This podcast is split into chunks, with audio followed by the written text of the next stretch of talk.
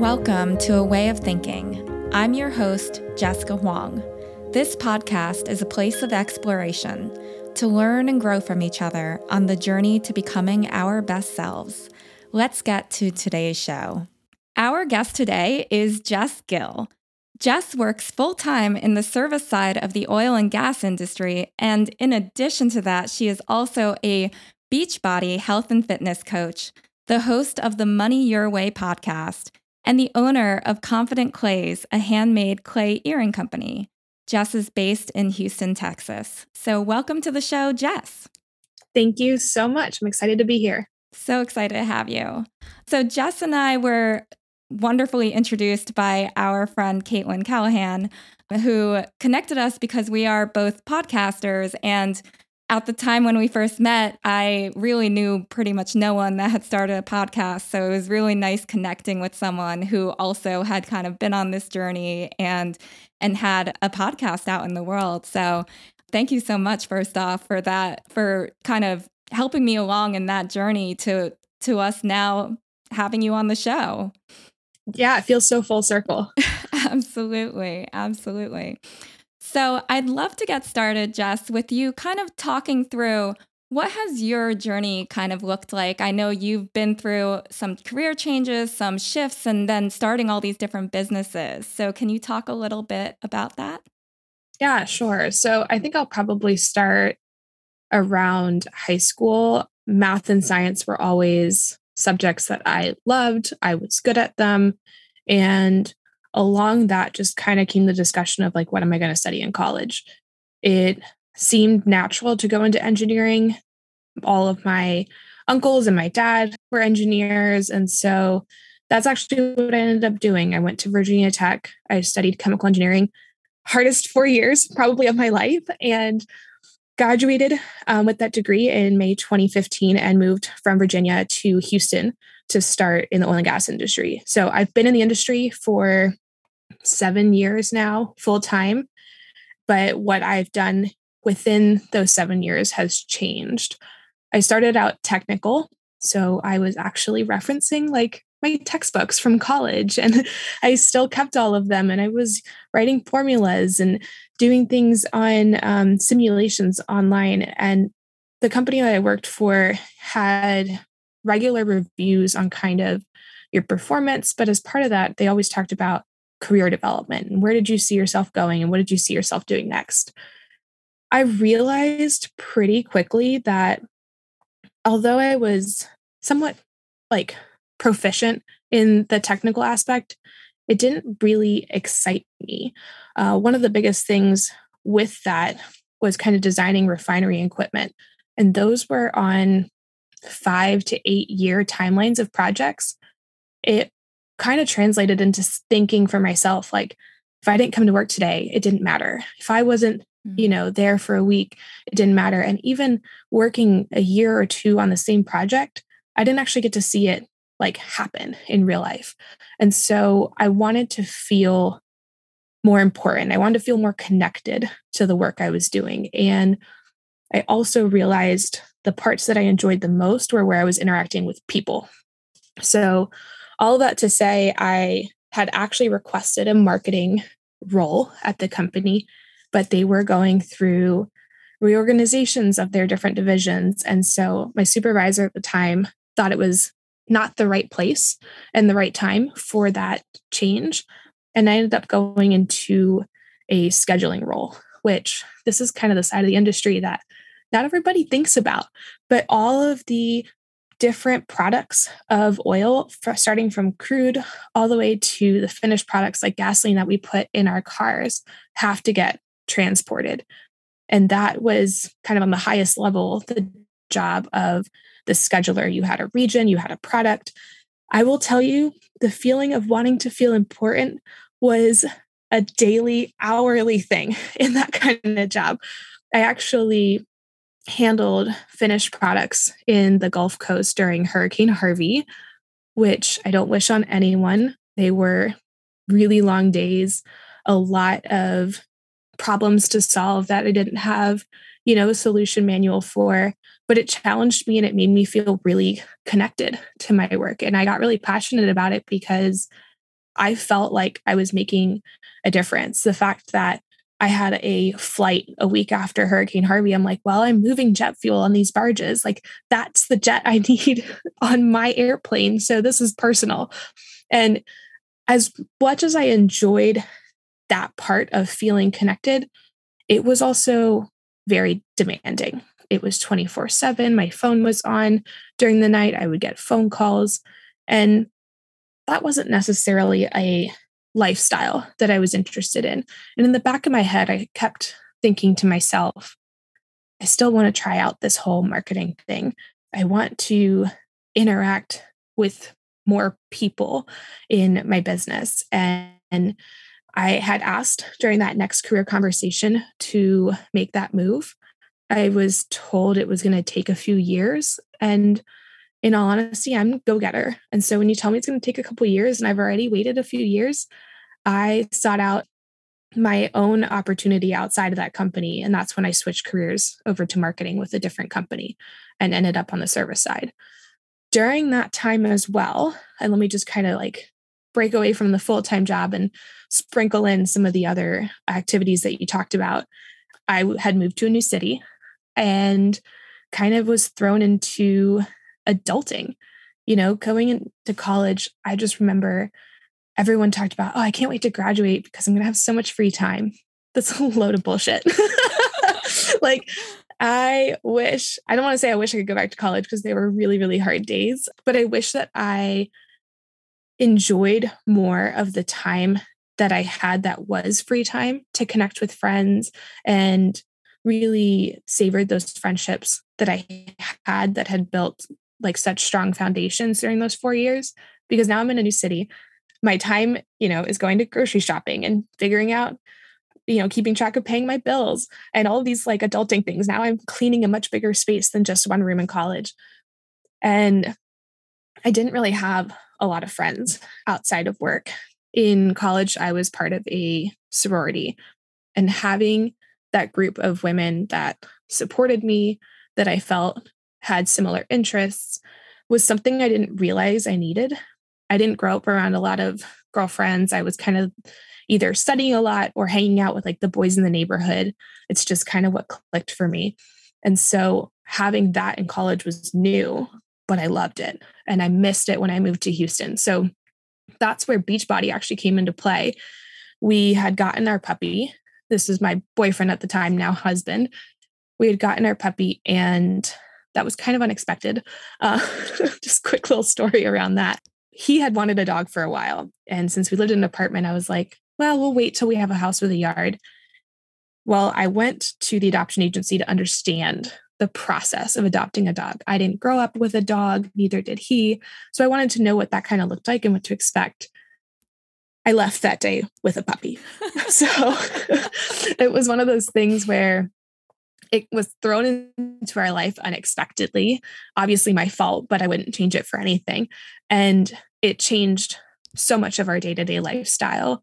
Puppies, people say, are kind of like having kids until you talk to someone who has kids and they're like, yeah, no, it's not like having kids.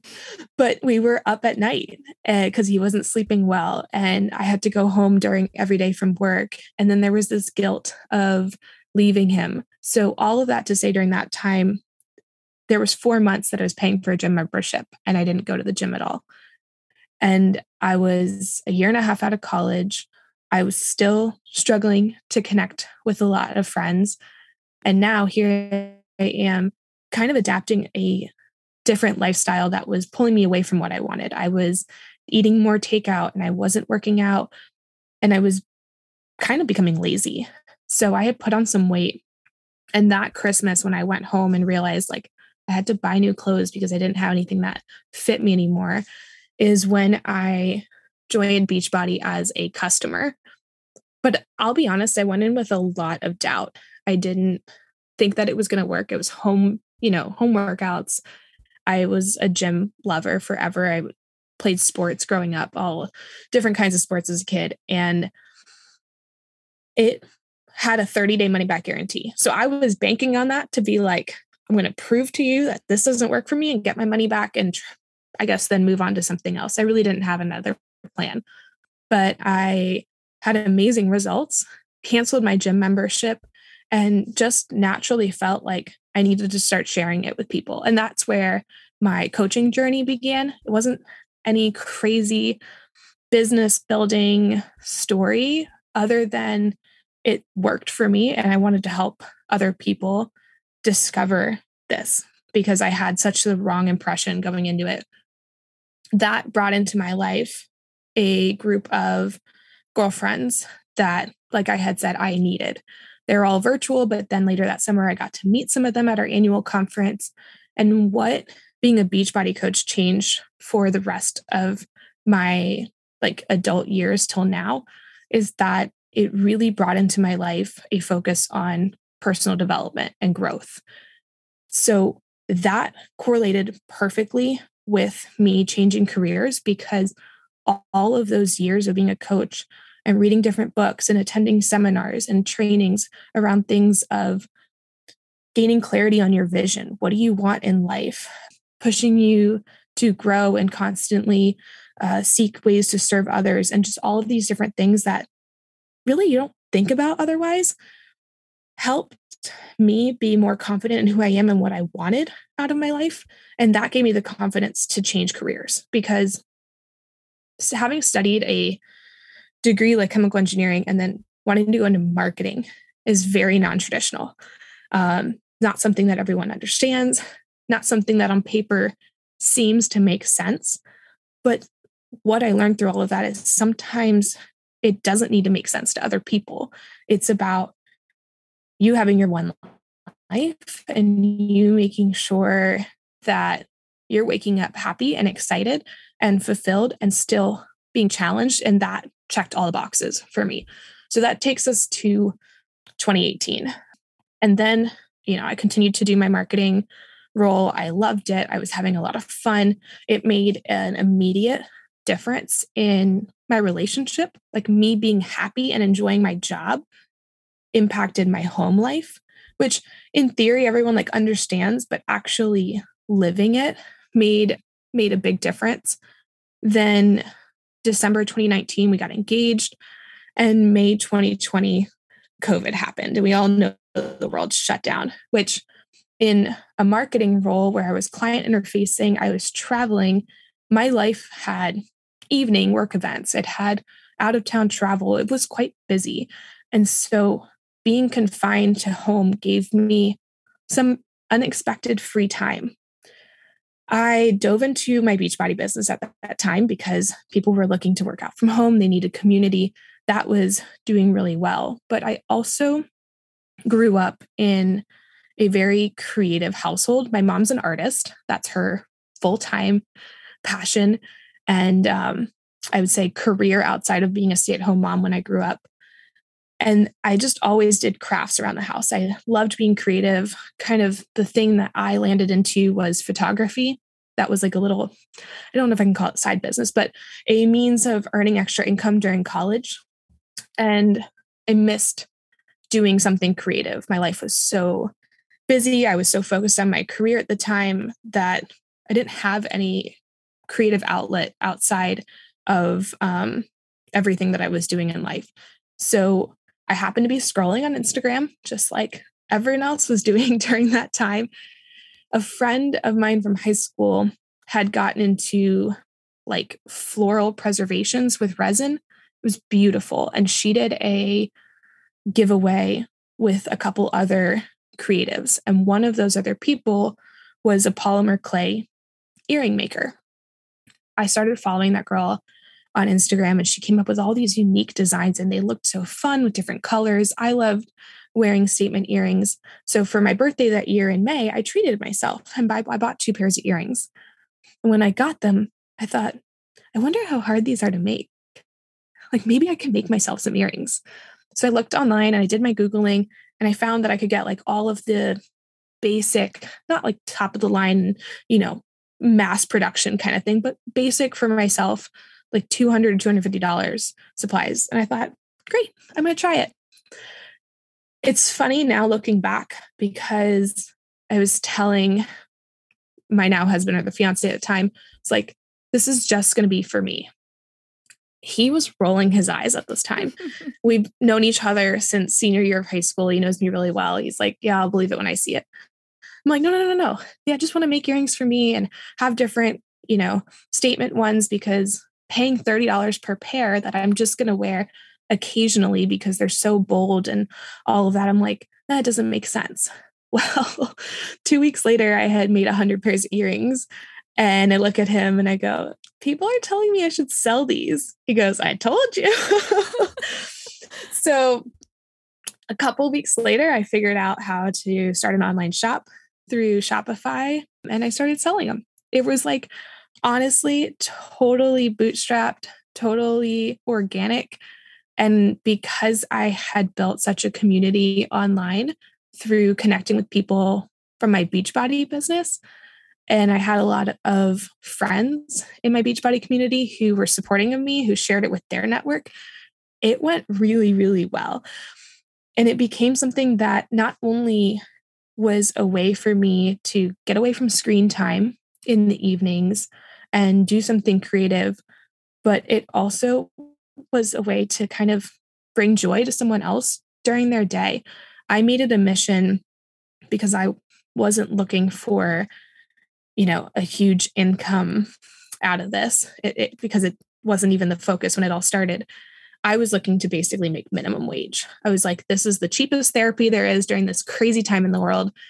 And I'm not going to sell a single pair of earring over $15. I want people to be able to afford them and feel like they can have these statement earrings for a great price. So they're $5 to $15 on my website. And it just has been a wild 2 years that I'm still making these when I'm able to. And that then brings me to the last aspect of it, where you talked about my podcast. So you can hear so far, nothing in my journey is anything about personal finance. That's the topic of my podcast. But a lot of these things kind of all overlap when you look a little bit deeper into them. So with Beachbody, there is an income earning opportunity.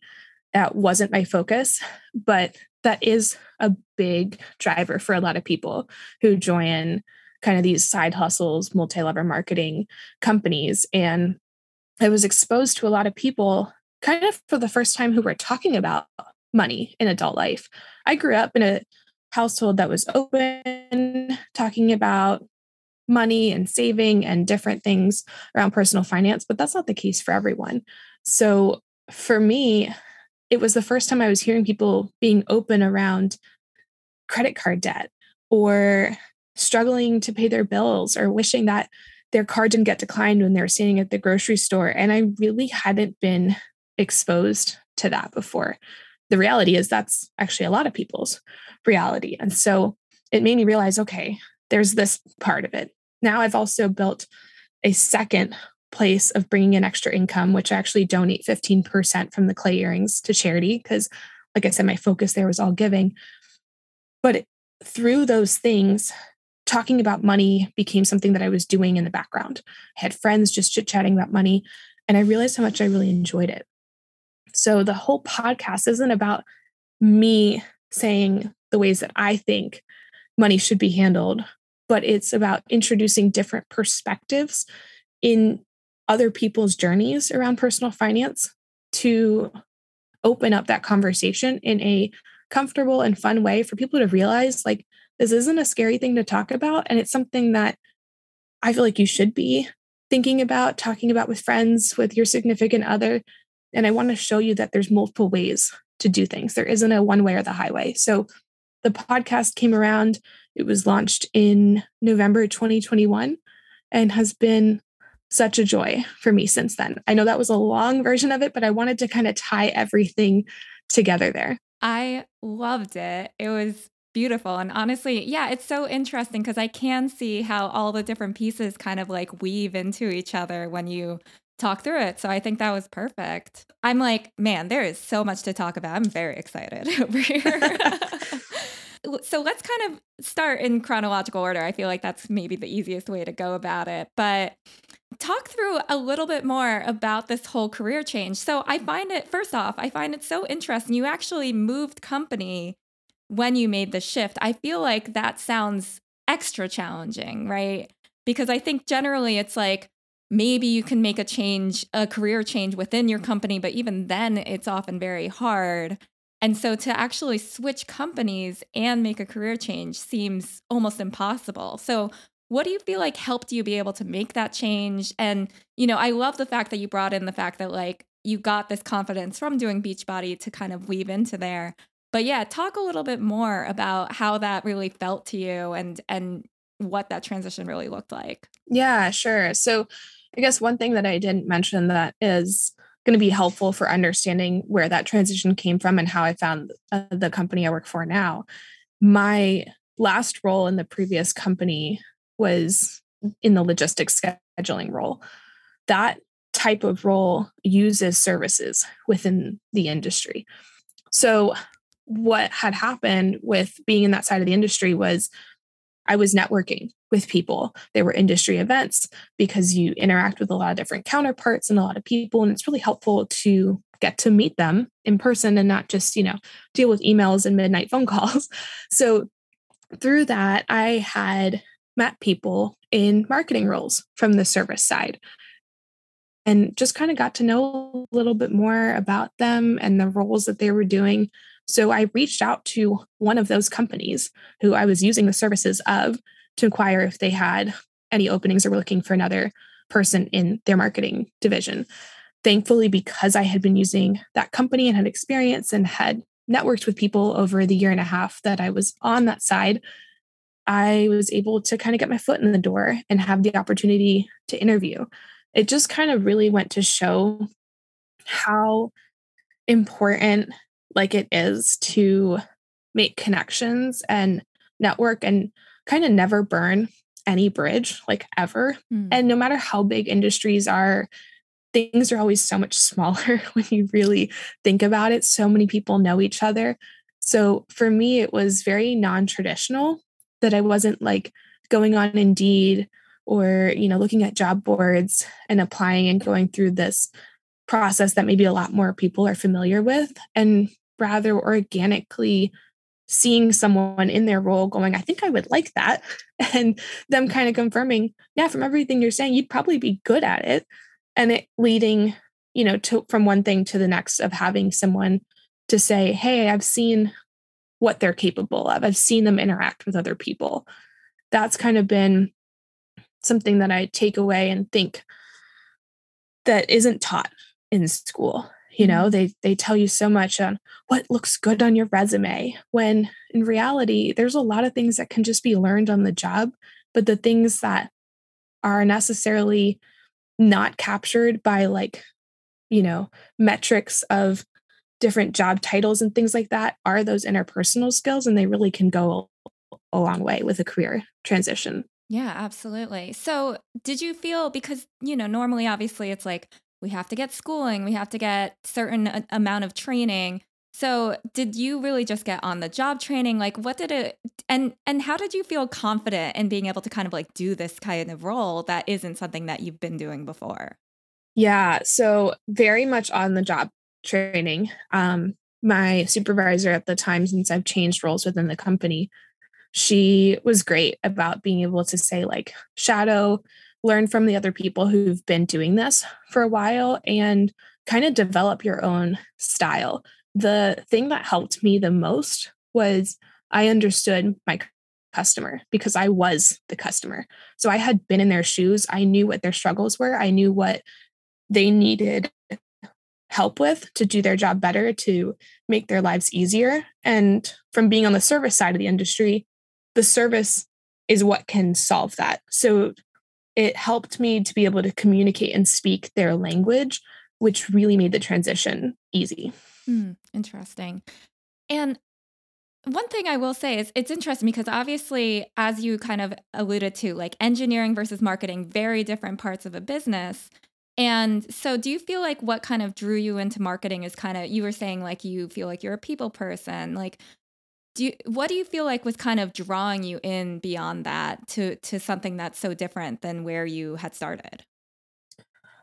Oh, that's a good question. I mean, I think for me, the topic of marketing and maybe just that title can be interpreted as kind of different positions and different roles, depending on who you're talking to.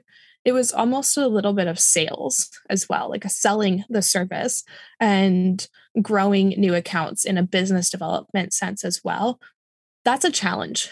I am an Enneagram 3. I like being a top performer. I like being challenged. I like learning new things. And so being in that environment where you have ways to track your individual contribution is something that I feel like I want to say thrive in, because it depends on what it is, but I enjoy that type of focus. And then, you know, the other thing is that I do enjoy being a problem solver. That's probably my favorite thing about the engineering curriculum as a whole, not so much the technical aspect of it. And so being able to give someone a service that can solve their problems is still fulfilling that area for me, even though it's not engineering in the way that people see it. So that was really helpful. And along the aspect of problem solving, I thrive in structure. Well, I went from a super huge, super structured, Fortune 500 company to a much smaller, fast growing private company. And there wasn't as much red tape. There wasn't as many checkboxes and structure items, but there was the opportunity for it to help people. So because things were kind of more flexible in the new work environment for me, I was able to introduce some of those things to the team. And that helped me a lot too, of being able to say, hey, you guys thought about doing this? I used to do this on the other side, and it helped us communicate better or whatever, or track things. And then it's yeah, great idea. Go make it happen. Cool.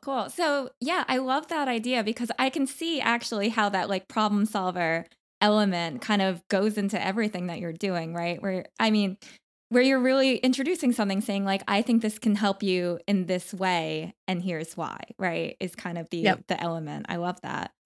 Okay, great. So let's talk a little more about Beachbody then. So I love this idea of it kind of just came into your world as a need for yourself, and the fact that you were kind of fighting it is so interesting. Can you talk, I love how you ended up becoming a consultant because you loved it so much and you were let me help others love it. And the other thing I will say is I can definitely see how COVID was very beneficial to that kind of business structure because it's at home.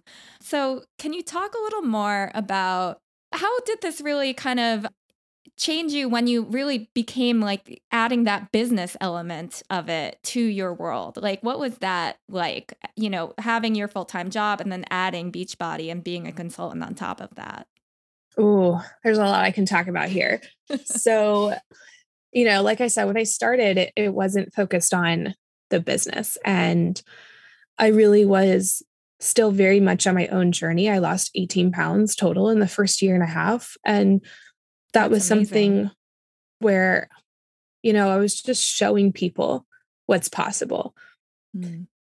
From the business standpoint, they've changed different kind of programs and ways that they recognize people. But at the time when I joined, it was a monthly recognition, and you got for hitting a certain benchmark, which was helping 3 people a month, that you got a free item every month. It was a tank top or a sampler pack, or I think a cookbook, and just random little things.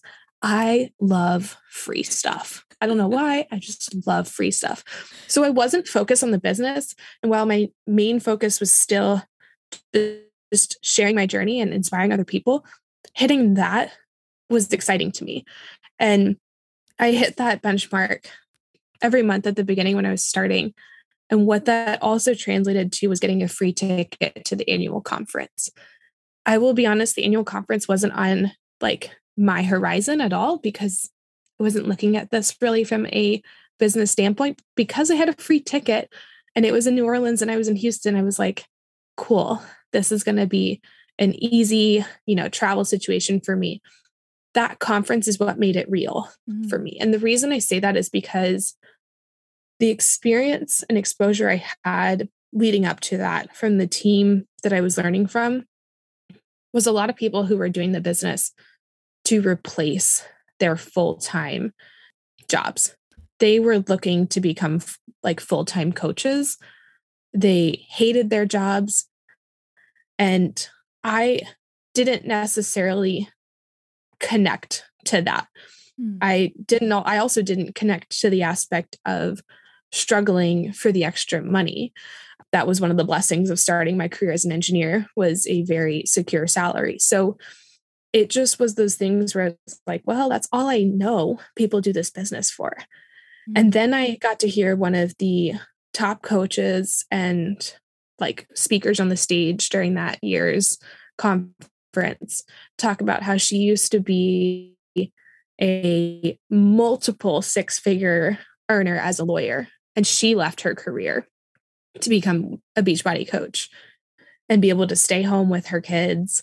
And let me like add in the income disclaimer here is that like no amount of income is guaranteed as a Beachbody coach. I mean, it's all an aspect of hard work, diligence, and skill of each coach. But to hear a story like that, that felt more connected and I could see myself in, made it feel like, oh, I can have a different story than the people on the team that I was a part of. So then I really started focusing more on the business and diving into different trainings and stuff like that. The biggest thing that really was a part of my life at that point was being called out by my boyfriend. Again, now husband. I'm just going to say his name's Kyle. It'll be a lot easier to just say Kyle. But Kyle would call me out. He's like, you're on the phone all the time. Like, we would be watching TV and I'm on my phone sending messages. And he felt like I wasn't present anymore during our time. So I really had to learn how to adjust. And that took things in our communication to the next level. Like, I was like, hey, here's going to be my business block for the evening. And then when it hits 9 o'clock, like, that's us time, and we'll watch our TV show or whatever. And if I am on my phone, you know, everywhere you feel like it's excessive, I need you to tell me. Like, I need you to be this outside looking in, calling me out on not maintaining the things that I've said I was going to do. That was huge because it was clearly going to become a problem. So that was one of the biggest things. That's awesome. I did want to clarify. So when you went to the conference, were you already like a consultant with Beachbody at that point? Yeah. So they've changed a couple things now versus when I signed up. But when I signed up, if you wanted the discount for the products, you became a coach. So within that first month, I became a coach immediately. And as I was helping people just by inspiring them through my own journey, I was bringing them in. So I was essentially like a coach and a business owner without feeling that way necessarily. Got it. Okay. Yeah. Cause I was just curious because it's like, yeah, how it kind of became like an organic thing where you were like, oh, well, I love doing this thing. Therefore I want to tell other people about it. And then inadvertently you end up coaching and adding that in. Right. Yeah. And that's the thing. I mean, multi-level marketing and all these network marketing companies, people have a lot of different opinions on. This is actually my second one. I did a like skincare and makeup company at the end of college. And what I really have to say about it is they all work. I mean, you can see there are people who have success in all of them. The difference in people's experiences is from my standpoint is a couple of things. One, it starts with your own connection to the company's products and the company's like values. If you don't feel connected to those, that's going to make your entire experience a challenge. And that was one of the main things with me from my other company. The first time I did it, I was not a very much makeup person. Like, I don't put a lot of makeup on. I am much more comfortable in kind of a bare face. And so I had joined it just from the standpoint of having a lot of time my last semester of college and enjoying their products from the skincare side, but there felt like there was a lot of pressure around that to do makeup parties and showcase the different limited edition lip glosses. And so I was dressing in a full face of makeup every day, and that just wasn't authentic to me. Mm. That's why that experience as a whole was not a positive one. And within 4 months I had quit, and I was actually at a loss, like, cause I had bought all of this inventory. So Beachbody happening, not only did I feel like I wasn't going to get results and enjoy the home workouts, which now I haven't had a gym membership in almost 6 years. So surprise to me, you know, but also the thing that I really enjoyed was that everything was online. So I wasn't having to become an expert at makeup application or how to do workouts. Like the experts were building the workout programs, and I wasn't holding inventory. People were buying directly from the website and not from my, you know, home. So those two things already solved a lot of the problems that I had from my previous experience, as well as me truly like wholeheartedly believing and being a product of the product from everything that Beachbody had to offer. Yeah, I can definitely see how that makes a huge difference, because you really believed and could see the results for yourself, right? Of how this works for you. Yeah. Right. So I can definitely see how that made a huge difference in terms of, because that's something I think is interesting about sales, right? Because when we're all like inadvertently selling things, even when we don't realize it, because you're endorsing the things that you love, right? Just like telling your friends about it, saying like, oh my God, this thing worked for me and I love it. And so it's cool how you're able to add that and say like, this really worked for me. Like I lost this weight, like I feel amazing. And here's how, like, and I'd love to help you with it too. So I love that like kind of organic element to it. Right. Yep, absolutely. And you know, it's just one of those things where I feel like having that personal connection and still using the products and stuff. I mean, it's amazing. The company continues to innovate and bring new trainers and new types of programs. And now we have like a home stationary bike and all those kinds of things. Like it's exciting to be a part of, because you get to solve different problems for different people. There are various nutrition options. There's tons of different supplements. So it's not just this niche market anymore of like home fitness. Like there's so many different pillars. And that's exciting as well, because maybe someone loves doing CrossFit, but they don't have fitness supplements that they feel are working for them. Cool. We can still help out. And at the end of the day, I'm here just to support you living a happy, healthy lifestyle, whether that means some Beachbody, all of it or none. I just want people to be active and move and feel good, because it does. It makes you feel so good. That's awesome. You mentioned in your like intro about how this was kind of the first time that you realized like, or having people that were interested in personal development. Like, what did that feel like and look like for you? Yeah. So kind of at that point, the only like personal development book that I had really read was Seven Habits for Highly Effective People and The First 90 Days, which were both given to me by my dad as part of like starting to get closer to starting my career and being in the adulting world. My dad had given me both of those books, but I hadn't really heard about it from anyone like my age. You know what I mean? Mm-hmm. And so the first book that I was encouraged to read with the Beachbody like mentorship was The Compound Effect. The whole idea of that book, which it's a fantastic book, Atomic Habits is kind of in that same bucket, is that the little things add up. Mm. And that's when it really kind of sinks in, like, it's not necessarily all of these big things. And sometimes it is, but like those small things consistently over time does add up. And that could be in all different areas of your life. That could be setting, you know, a goal of drinking more water throughout the day, or being more consistent with your workouts, or maybe it's reading 10 pages of a book each day, where these little small habits that are 10, 15 minutes, maybe 30 minutes of your time, when you read 10 minutes or 10 pages of a book a day. It's not that much, but you look at a month and you finished a whole book, you know, now you're making progress. And that kind of stuff was really encouraging when it kind of feels like you're starting at the beginning and you feel so behind if you're in your head of comparing to other people, of like, just keep going. This is a long-term thing. And what you're doing right now matters.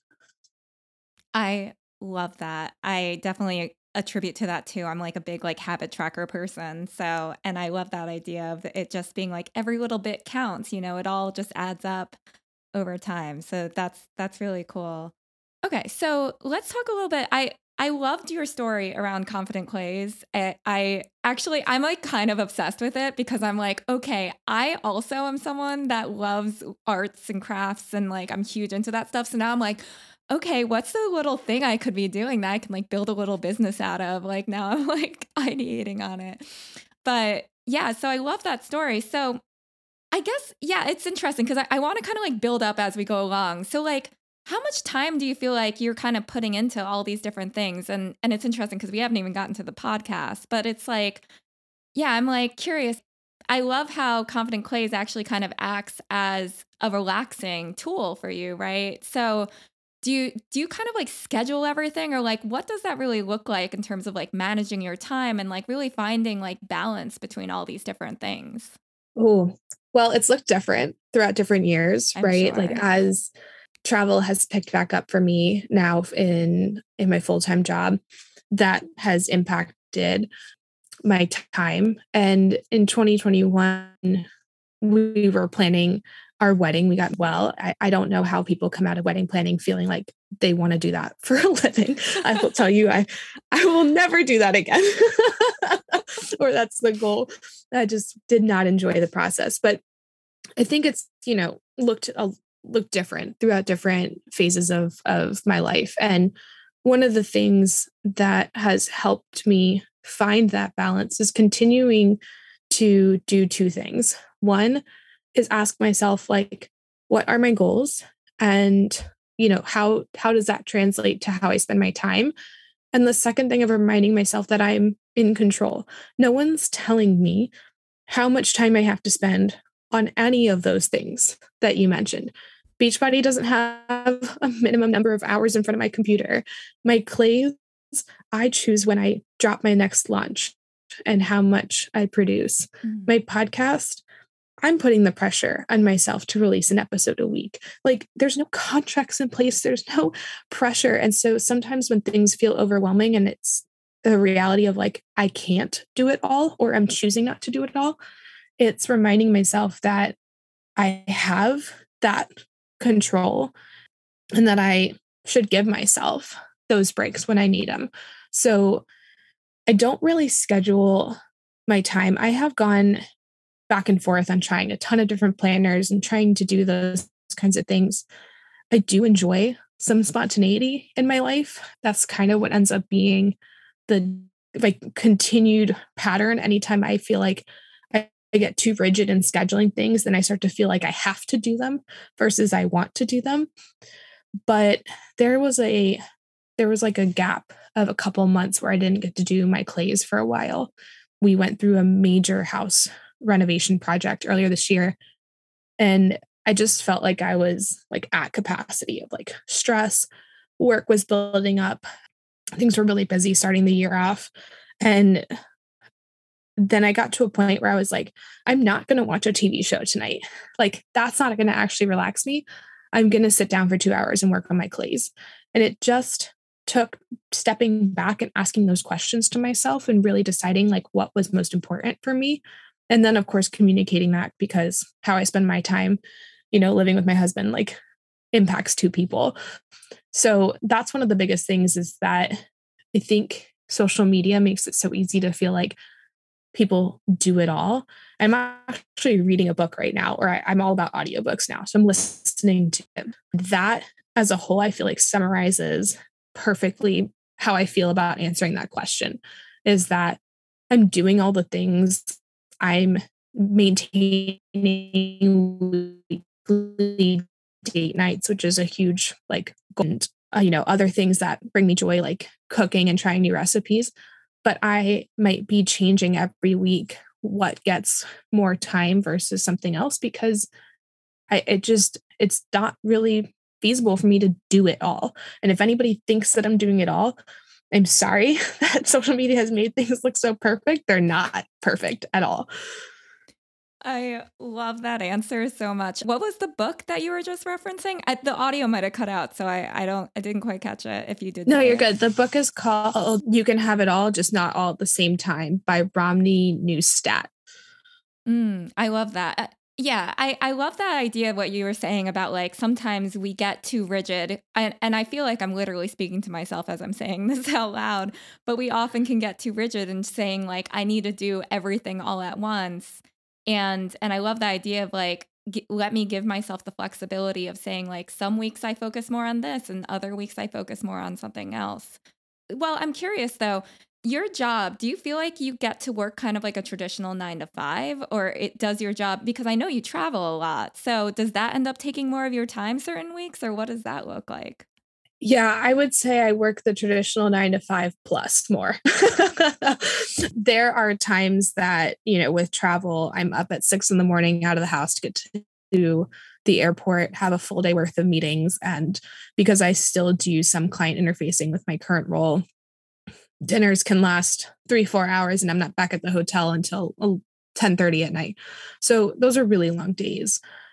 I am thankful for the flexibility to be able to handle things during the day as needed. Like if I have a dentist appointment and I decide to schedule it, at 2:00 because that's when they had availability, instead of fighting for that coveted 4:30 time that everyone else seems to need, then I have that flexibility to just kind of work around it.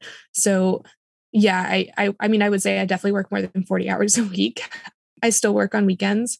Like I worked 2 hours yesterday, and I'll probably throw in another hour or two today, but that's a lot easier when you like your work and you feel like you're making a difference. And so that's the only thing I really have to say about that, is I'm not necessarily pushing on other people this hustle culture and working nonstop. But when you enjoy what you're doing and you feel respected and you feel like your company values you, it does kind of change how you choose to spend your time for your job. Yeah, absolutely. I think that makes a huge difference. So it is interesting, because I will say, like, I probably was one of those people who looks at your Instagram and goes like, damn, Jess does it all. Like, how does she do that? And, and it is, honestly, I think that's part of why I wanted you on the podcast, right? Is I'm like, tell me how you do it all. But I love that your answer is, I don't manage to do it all, like it comes in spurts and bits. And it's like, I think that reality is something that we do need to like express to people, right? And saying like, no, we're all kind of ebbing and flowing as we need to, right? Yeah, for sure. And I mean, it's also, I'm competitive by nature.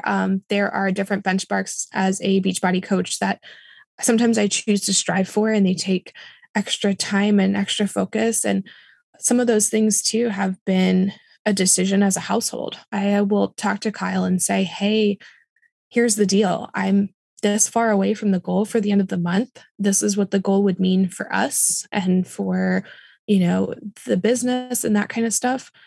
And I'm trying to decide if I should go for it or not. It means that we sacrifice our date night this week, and that instead of finishing, my block of work at 8:00, I work till 10 the last 3 days of the month, or whatever it is. And I'm just giving an example.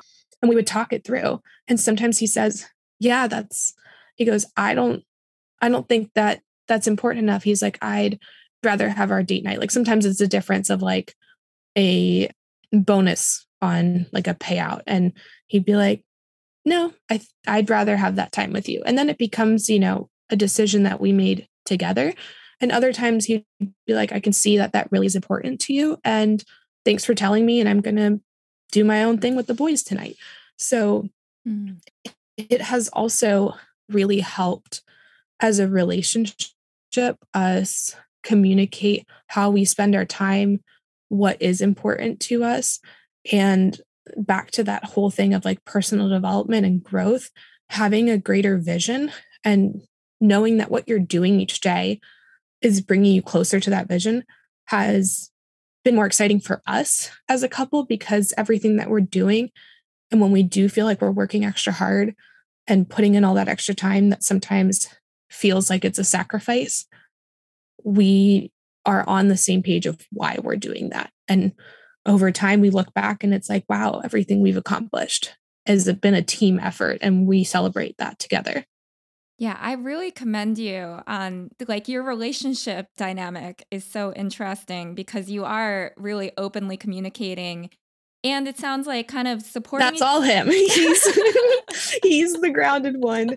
We wrote our own wedding vows, and we didn't hear him until like the day of. And in his wedding vows, he talked about like supporting me in any of the side businesses and hustles that I start, because I'm telling you, like, I don't do these things on purpose. Like, and podcasting isn't necessarily lucrative for me right now, but podcasting has that opportunity. So he's just kind of like, all right, it's a matter of time until you start making money through podcasting, even though like just with everything else that I've done, it's not necessarily the starting goal or focus. It just is how my brain works and what naturally seems to happen with the way that I, you know, put time and effort into different things. I love it. I love it. Well, I will definitely call out Kyle and say, amazing job, Kyle. But, obviously it takes two to tango, and I think that there's a lot to be said of like having that consistent communication and kind of respecting each other and like what we want to be doing and pursuing and saying like, but is this working for us as a couple too? Right. And so having that balance between like, I really want to get this done, and we want to maintain our relationship and connection and everything. Yeah, no, we are a good team. I will say that we've known each other for, oh my gosh, 10 years now, and maybe 11. I don't know. When you get to a certain point, you stop counting. But it's definitely like complementary. Like I don't want to say we're opposites. I would just say we're complementary, because he's gone through a career shift and he's 100% remote now. As of February. And that transition of really focusing on like, what kind of job are you going to get? What are you looking for? What's important for you? What questions are you asking during the interview? The negotiation aspect of like fighting for your worth when you're talking about salary and additional compensation options and bonuses, like that has been kind of a teamwork effort as well. And an area where I've been able to maybe push him, because he seems to sometimes not put as much value in what he has to offer. He's just, focused on different things of like, I'm grateful for having had this opportunity, and I'm already thankful for what, differences it's bringing to my life. And I'm like, but what if you could get more?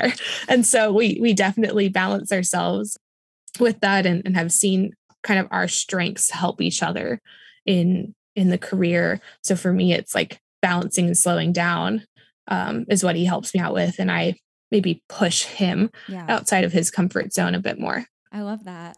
So let's move on and talk a little bit about your podcast, which, by the way, I love what you were saying about like, there's no one right way. I feel like we have a very similar mentality, because that's actually my thought on my podcast is that there's no one way of thinking. And so that's why it's like a very similar mindset around that. So I love that. So talk a little bit more about, I don't remember if you talked a little bit about your parents, but talk a little bit more about like how you came into creating it and everything. And just go into that. Yeah. So, I grew up in a household that talked about money comfortably as a kid. I'm the oldest of two, and we had an allowance starting at 10 years old. And that helped us starting to understand the concepts of saving, of budgeting, because our parents blessed us by covering kind of what they viewed as our basic needs outside of, housing and food. They covered everything with sports, anything with church, and then everything with school. But when there were things like girls went out and got their nails done, that came out of my money. So it made me have to start thinking about, do I want to do that? Same thing with the movie theater. Like, there wasn't all these streaming services back then. So you had to think, am I going to spend the money on a movie ticket, or I'm going to wait, you know, a couple months for it to come out in Blockbuster and watch it as a family? And all of those decisions, you know, helped me as a kid build strong financial habits. I, like I'd mentioned with coaching, I was exposed to these people who I think were more of the American norm, struggling with debt. I was blessed to not have any student loans coming out of college, another gift from my parents. And I didn't have any of that personal experience. And so I wanted to bring people onto the podcast from different viewpoints, from different stories. And there have been all kinds of crazy stories that I think it's important to hear, because one, it might make someone feel like they're not alone. Like, there was someone who talked about having paid off all of their debt, but because they didn't actually build any strong habits and they didn't change anything really in the way that they lived their lives and didn't understand enough, they got themselves right back into debt after that.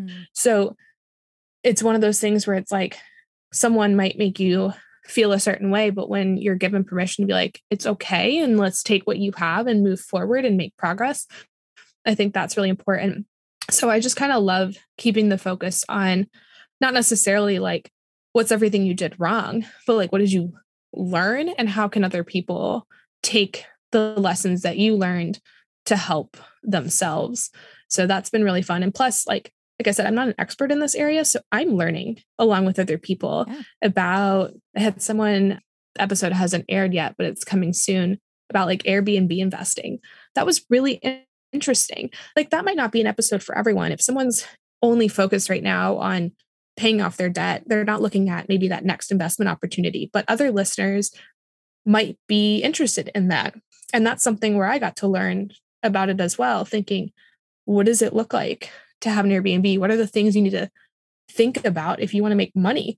Because it is a business you can make money in, but there's also things you need to know to set yourself up for success. So it was just a personal interest as well of continuing wanting to learn in that area. And it's more fun for me to do it on a, you know, conversation than to just read articles on Google.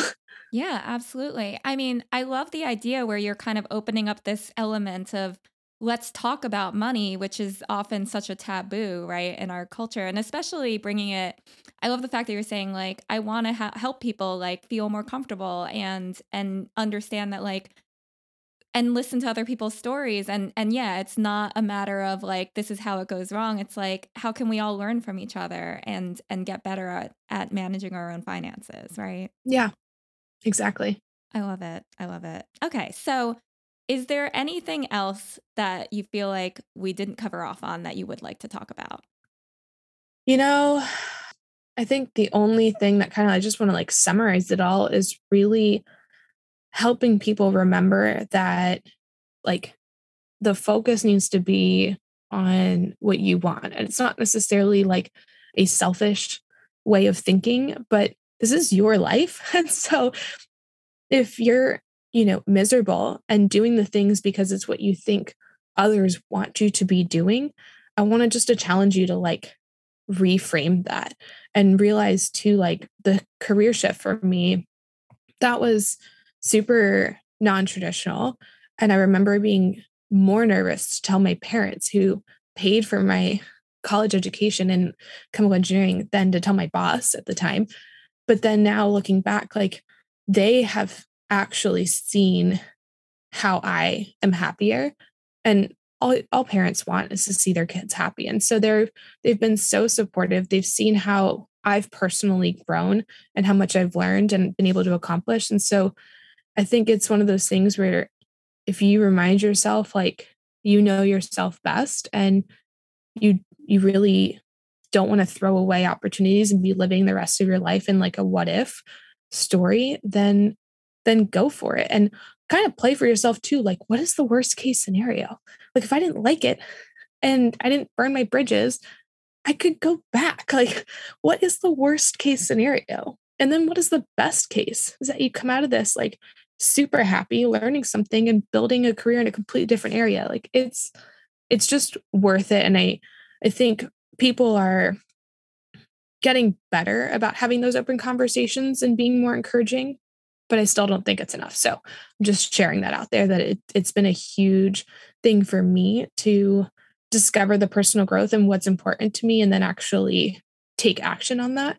And I've seen a lot of friends do the same. Like I know, like you said, with mutual friend Caitlin, that's been awesome to see her make huge changes in her life. So I think it's just something that is a beautiful thing to watch others grow into. Absolutely. I love that message so much. And it is so true. I don't think we realize just how much we can change. You know, like you don't need to be trapped in whatever thing that is making you unhappy. I'm sure it's scary to make change, but the other side of that equation, as we're talking about, is beautiful, right? And mm-hmm. it is worth it. Awesome. So I have a couple final questions, and you don't need to overthink them. They're quick and easy. So the first question is, how would you describe your current relationship to yourself?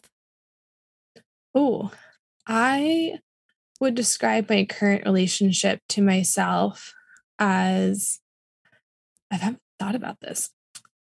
I would say like uplifting. I really do like to focus on what makes me feel good. And I've actually been starting to incorporate different supplements that are helping me as well with either with stress management or different habits of like not looking at my phone the last hour mm-hmm. to keep, you know, all those like blue lights away and help my sleep better. So really the idea of like uplifting my energy and uplifting me as a whole, like what helps my body function, that's been my main focus of what I do for myself. Amazing. All right. Next question is, what is something that you are currently working on? I am currently working on painting my master bedroom. It's funny. One of the things that I love about being a first-time homeowner is kind of being able to make the space my own. And what that has translated to is painting every single wall in this house. This is the last room that we haven't painted, and we're finishing it today. So that is a project that we're working on. And it just feels good. It makes it feel like it's mine. I love that. I love that so much. What do you consider most valuable to you right now? And it doesn't need to be physical, but it can also be physical. Really, what's most valuable to me right now is time. I mean, I think really in the perspective too of being able to travel. So I remember, you know, in college, like just kind of to categorize it for a lot of people, you have time, but you're broke. And then you start working and you have money, but you have no time because you're given 10 days of vacation.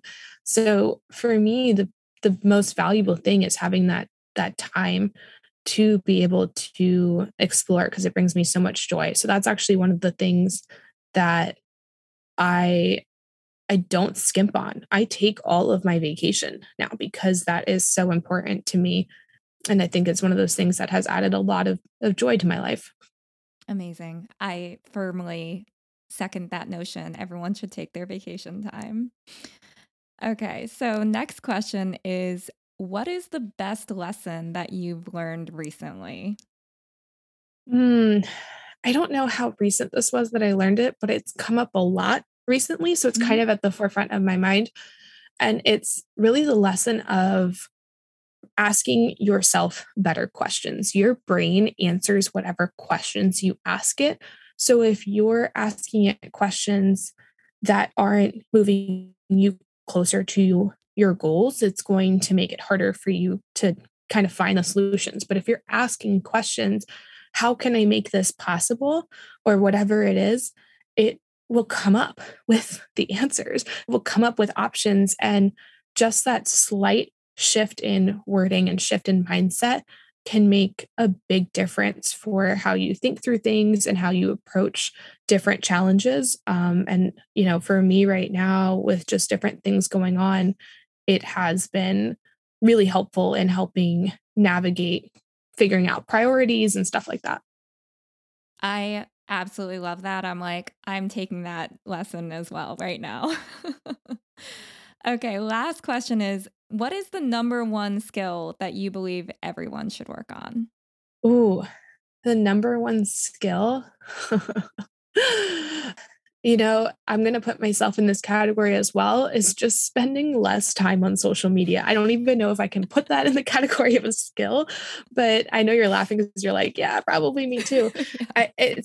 It's just, it's not real life, and it's taking away from our connection. And I was just talking with Kyle yesterday on like how easy it is to be on your phone and 20 minutes, like poof, is gone. Mm-hmm. And so there are days where I realize I'm so productive, like weekends where I'm doing different things around the house, and I'm like, wow, why was this such a good day? My phone was in a different room. Mm. And it's those simple things of not only giving yourself more time back to like what I value the most of, but also being more present in the connections and the moments that you have in real life. And that's what really matters. Like I see more and more people taking social media breaks and even saying like, I don't have all these pictures from this trip, but it was freaking awesome. Like that is sometimes maybe a skill that we have to focus on because it's so darn addicting. Yeah. Yeah. I have a follow-up question to that is, how do you feel like that has been for you as someone who is very actively posting on social media? Yeah. So it's something that's taught a lot through being a Beachbody coach, of being able to have intentional time when you're in the app, because it's actually a business building opportunity. I feel that I'm able to catch myself better. I mean, I'm still human. Once Reels and TikTok all came around, like, and the algorithms are so smart, like you can get stuck in there. Things that have helped are setting timers or doing prep for those posts that are outside of the app themselves. So I could write the draft in a note on my app, or like a note on my phone instead of in drafts of the app. But really, it's just a constant work in progress. Like I'm not going to say that I've got it all figured out. Not at all. I love the tips though, because I'm like, I need that. But I love what you were saying about presence. It's so true, where it's like we can physically be with someone, but we're not actually there, right? And there is so much to be said about intention and presence and being with in someone's company. So I really love that message. Yeah, definitely. Well, that is your final 5 questions. So thank you so much, Jess, for coming on the show. And you can contact Jess through and follow her on Instagram. Her Instagram handle is its_coach_Jess, right? Yep. Perfect. So thank you again so much for coming on A Way of Thinking. Of course. I had so much fun. Thank you so much for taking the time to listen to A Way of Thinking. If you loved this episode, please hit the follow button and share this episode with your friends. I hope some of the beautiful wisdom shared today resonates with you and perhaps creates some change in your way of thinking. If you are looking for support in your journey, click on the link to my website to book a free self-love discovery session. Remember that I believe in you, and I am so excited for the day that you believe in you too. Let's continue learning and growing together.